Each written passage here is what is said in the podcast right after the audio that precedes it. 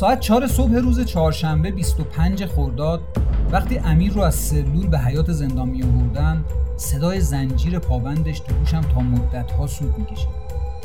اون لحظه رو هیچ وقت فراموش نمی‌کنم. سلام. من سید محمد صادقی وکیل پرونده‌ای هستم که داستان اون رو می‌شنوید. این روایت قسمت سوم پادکست دادپویانه.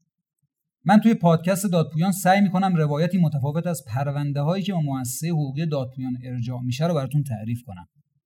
از مؤسسه حقوقی دادپویان هم تشکر می‌کنم که به ما تو تحقیق و بررسی پرونده‌های مؤسسه کمک کرد. تو این قسمت از پادکست می‌خوام راجع به موضوع قتل، اونم از نوع خانوادگیش صحبت کنم. تو موضوعهای جنایی جذاب‌ترین بحث بحث قتله. اونم از نوع قتل عمدی. آره، راستشو بخواین برای خود منم که از نزدیک درگیر این پرونده ها بودم و هستم، شنیدن داستان مجرمین این پرونده ها جذابه. اما قبول کنیم برای کسایی که این اتفاق براشون میفته خیلی دردآوره. تحملش ورای تصور واقعا. مثلا تو همین موضوعی که امروز میخوام راجبش صحبت کنم، یعنی همون قتل خانوادگی، خیلی سخته که موکلت هم ولی دم باشه و در این حال برادر قاتل. یعنی هر دو برش عزاست. نکبت و توف سر بالا. اینا رو به عنوان مقدمه گفتم تا یه ذره موضوع امروز واسهتون ملموس بشه و بدون اینکه داستان امروزمون شاید جذاب باشه اما به همون اندازه تلخه و اینکه بدونیم با چه پرونده‌ای روبرویم و این پرونده به کجا میخواد ببره ما رو. خانواده پنج نفره‌ای رو تصور کنیم که پدر بازنشسته دولته، مادر خونه‌داره و سه تا پسرم داره. پسرایی که به ترتیب حدوداً بیست و پنج، بیست و نه و سی و چهار سالشونه. پسر بزرگ خانواده یعنی امیر هشت سال قبل ازدواج کرده و فقط پنج سال بعد طلاق گرفته. کار درست درمونی هم نداره. چند باری هم به خاطر گندلات بازی و شرخری و منازعه پاش به کلانتری و دادگاه باز شد. اعتیاد به مواد مخدر و شیشه هم داره. تو مسیر تحقیقات این پرونده مشخص شد که دلیل طلاقش همین اعتیادش بوده. به خاطر مصرف شیشه آدم شکاک و بددل و متوهمیه. یه دختر کوچیک داره که شش سالشه.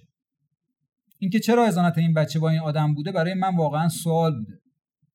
منطقی باشیم، بهزیستی محیط بهتری برای این بچه هاست تا اینکه زیر دست این پدر بزرگ بشه. بگذریم. دو تا پسر دیگه هر کدوم مشغول کار خودشونن، سر به راه و اهل احترام به خانواده. حتی چند بار این دو تا داداش مسبب آزادی برادر بزرگ شدن. قبلا هم گفتم امیر اعتیاد شدید به شیشه داره. تو فکر زدن آشپزخونم هست اما پولشو نداره. اموراتش داره از فروش جزئی و خورده مواد، شرخری، خفتگیری و اینا میگذره. پدر خانواده آدم محترمیه که وقتی پسر بزرگش کنارش وای میسته اصلا نمیتونی تصور کنین که این پدر همون پسره. به خاطر همین با هم بگو مگو زیاد دارن. دعواهایی که بعضن به الفاظ رکیک ختم میشه. آره درست شنیدین، الفاظ رکیک. البته از طرف امیر. مادر خانواده هم گفتم خونه داره، یه زن ساده و آروم که خیلی اوقات نمیتونه ضعف‌های بچه‌شو ببینه اما به شدت دوست داشتنیه. طبق صحبتایی که امیر تو آگاهی تهران کرده بود، روز حادثه پدر که از بابت بگو مگوی دیشب و خزعبلات و چرت و پرتایی که امیر مصرف میکرد جون به سر شده بود، شروع کرد داد و هوار کردن سر امیر. اما اصلا انگار امیر تو این دنیا نبود، هیچی نمیشنید. تا نگاهش به مادرش افتاد، پدرش رو هل داد سینه دیوار رو چند بار رفت تو انباری و برگشت. پدرش از ضربه‌ای که بهش زده بود درد داشت اما بازم خودش رو از تک و تان انداخت و داد میکشید و میگفت داری چه غلطی میکنی. تو همین گیرودار امیر کلت کمری که باهاش خفتگیری میکرد و پیدا کرد.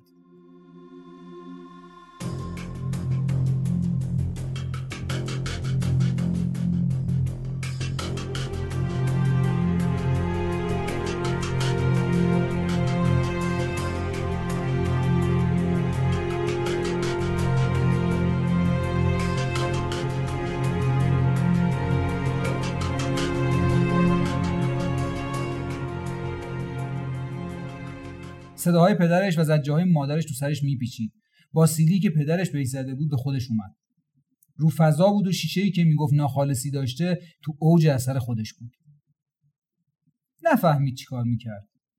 دست برد به ماشه و درجا به مادرش که تو آشپزخونه بود شلیک کرد. مات و مبهوت بود از صدای تفنگ و فریاد و گریه‌های پدرش.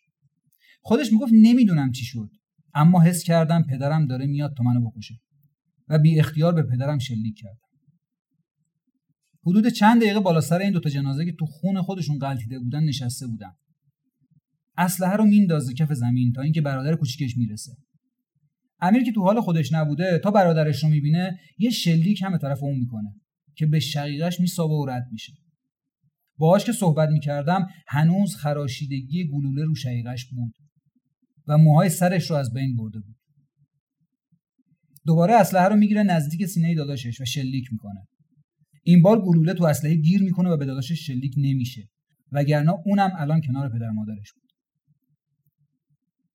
برادراش هر وقت صحبت از این صحنه میشد یه جوری با بغض تعریف میکردن که کاری جز همدردی و همراهی باهاشون از دستم بر نمیومد.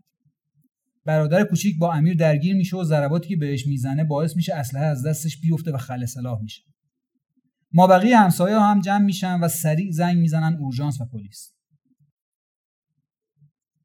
روند تحقیقات و دادرسی این پرونده حدود دو سال طول کشید. مسیر راحتی بود. قتل عمد پدر و مادر با اسلحه کمری و نهایتاً قصاص. تو این دو سال این دوتا برادر بارها دلشون به رحم اومده بود که رضایت بدن. اتفاق سخت اجرای حکم بود. یادم میاد توی ماه آخر که بنا بود حکم اجرا بشه بارها حرفشون عوض شد. اولیاء دم مادر میگفتن قصاص نکنید و اولیاء دم پدر که فقط همین دوتا برادر بودن نمیدونستن باید چیکار کنن. آخرم به قصاص رضایت دادن. ولی میگفتم ما اجرا نمی‌کنیم و من به عنوان وکیل باید اجرا می‌کردم. گفتم اصلاً عرف نیست و اولیاء دم باید دستگیره رو بکشن و اعدام کنن. ولی اصرار که ما نمیتونیم داداشمون رو بکشیم. از اونها اصرار و از من انکار. نهایتاً بعد از چند ماه و فشار قاضی اجرای احکام که اجرا بکنید راضی شدم که اجرا بکنم.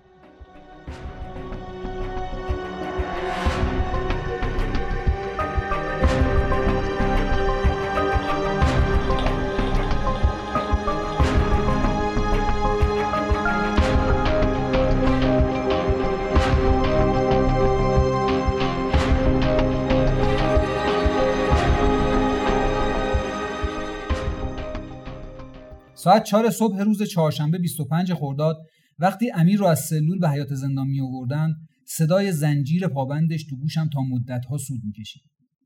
اون لحظه رو هیچ وقت فراموش نمی‌کنم.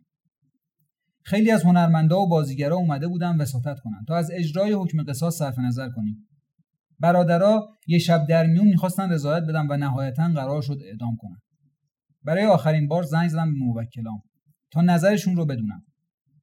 برادر کوچیک ساعت پنج صبح گوشی رو برداشت و گفت هر چی برادر بزرگترم بگه و بعد هر دو نفر گوشیاشون رو خاموش کردن و من منتظر بودم ببینم چه اتفاقی میفته و برادرها منتظر بودن تا من خبر اعدام رو بهشون بدم. ساعت پنج و نیم صبح بود و بعد کلی کلنجار با دادستان و رئیس زندان که من میتونم حکم رو اجرا کنم و برادرها هم رضایت نمیدن قرار شد وارد اتاق اعدام بشم. امیر اول خیلی رغبتی به کرنش کردن نداشت و بازم مدعی بود که برادرام راضی نیستن، ولی وقتی دادستان بهش گفت که تماس گرفتیم فهمید دیگه کار از کار گذشته. بالای سکوی اعدام که بردنش تمام بدنش میلرزید و شروع کرد به فریاد زدن و من بعد از ماه‌ها تلاش برای رضایت و فرصت گرفتن محکوم بودم به اجرای حکم. دادستان بهم گفت اگه فرصت بدی رضایت میدن که گفتم خودتون صحبت کردید مدت هاست منتظر اجرای حکمن. به هم گفت اگه قراره چند ماه دیگه همین باشه بیا جلو و این دستگیره رو به سمت پایین بکش. وقتی از اتاق اعدام بیرون اومدم تنها چیزی که ذهنم پر کرده بود فریادهایی بود که لحظه آخر تو گوشم زنگ می‌زد و اینکه توی لحظه زندگی یه نفر تموم شد. رئیس زندان ازم کلی تشکر کرد که خیلی همه رو تو زندان اذیت می‌کرد و با رفتنش خیلی ها از دست درگیری‌ها و کلاهبرداری‌ها و کارهای دیگه‌اش خلاص شدن و من تو ساعتی که خیلی ها خواب بودن آروم از ورودی زندان به سمت خیابون خلوت قدم برمی‌داشتم.